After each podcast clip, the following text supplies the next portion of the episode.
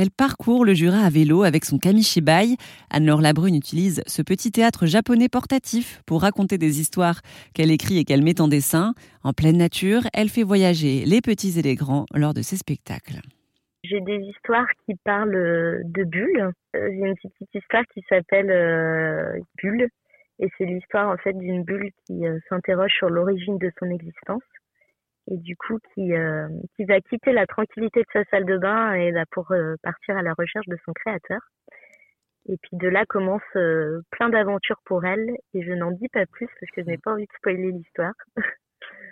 J'ai aussi une histoire de, de bulles qui se transforment et ça c'est une histoire qui est plutôt interactive parce que j'ai vraiment à cœur de faire participer du coup mes, les participants, le public sur les spectacles et euh, là, on déambule avec des bulles euh, qui se transforment. Euh, et il faut trouver en quoi vont se transformer ces bulles. Puis j'ai d'autres histoires qui sont un peu plus spécialisées en, en, lien avec l'éducation à l'environnement.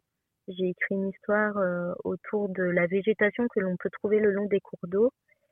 Et là, l'idée, c'était de montrer quels sont les intérêts écologiques de cette végétation le long des cours d'eau. Est-ce que raconter des histoires, c'est quelque chose euh, qui vous plaît depuis longtemps?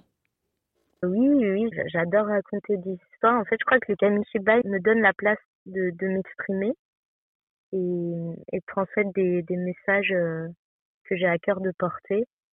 Ils sont aussi bien des messages éducatifs, mais aussi des valeurs qui résonnent en chacun de nous. Euh, ouais, le Kamishibai, c'est vraiment un outil formidable pour justement pouvoir exprimer ce qu'on a envie d'exprimer et euh, moi, j'adorais quand j'étais petite euh, qu'on me raconte aussi des histoires. Donc mon papa me racontait euh, tous les soirs des histoires et puis il en inventait en fait. Je crois que je, je tiens peut-être ça de mon papa. Et la toute première fois que vous avez raconté une histoire avec cet instrument, avec le Kamishi Bike, devant des gens, c'était quand et comment est-ce que ça s'est passé? Alors la première fois que j'ai raconté une histoire donc avec le Kamishi Bike, ça a été dans le Jura, dans le cadre d'un événement organisé par le Baradi, qui est un petit euh, café associatif euh, éphémère. Et euh, du coup, bah, j'ai eu l'occasion de jouer là-bas pour ma première fois.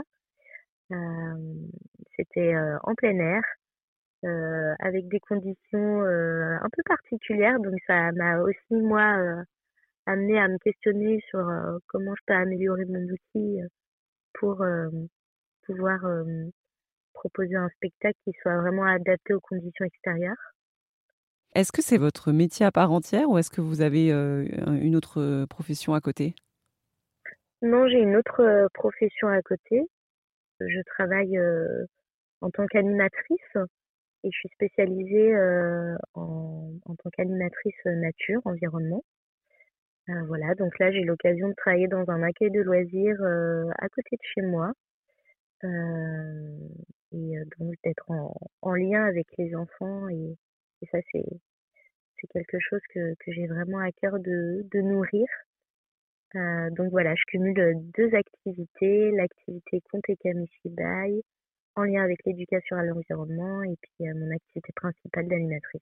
En juin prochain, Anne-Laure Labrune participera à une tournée des écoles et des médiathèques de Bourgogne-Franche-Comté avec bien sûr son fidèle Kamishibai.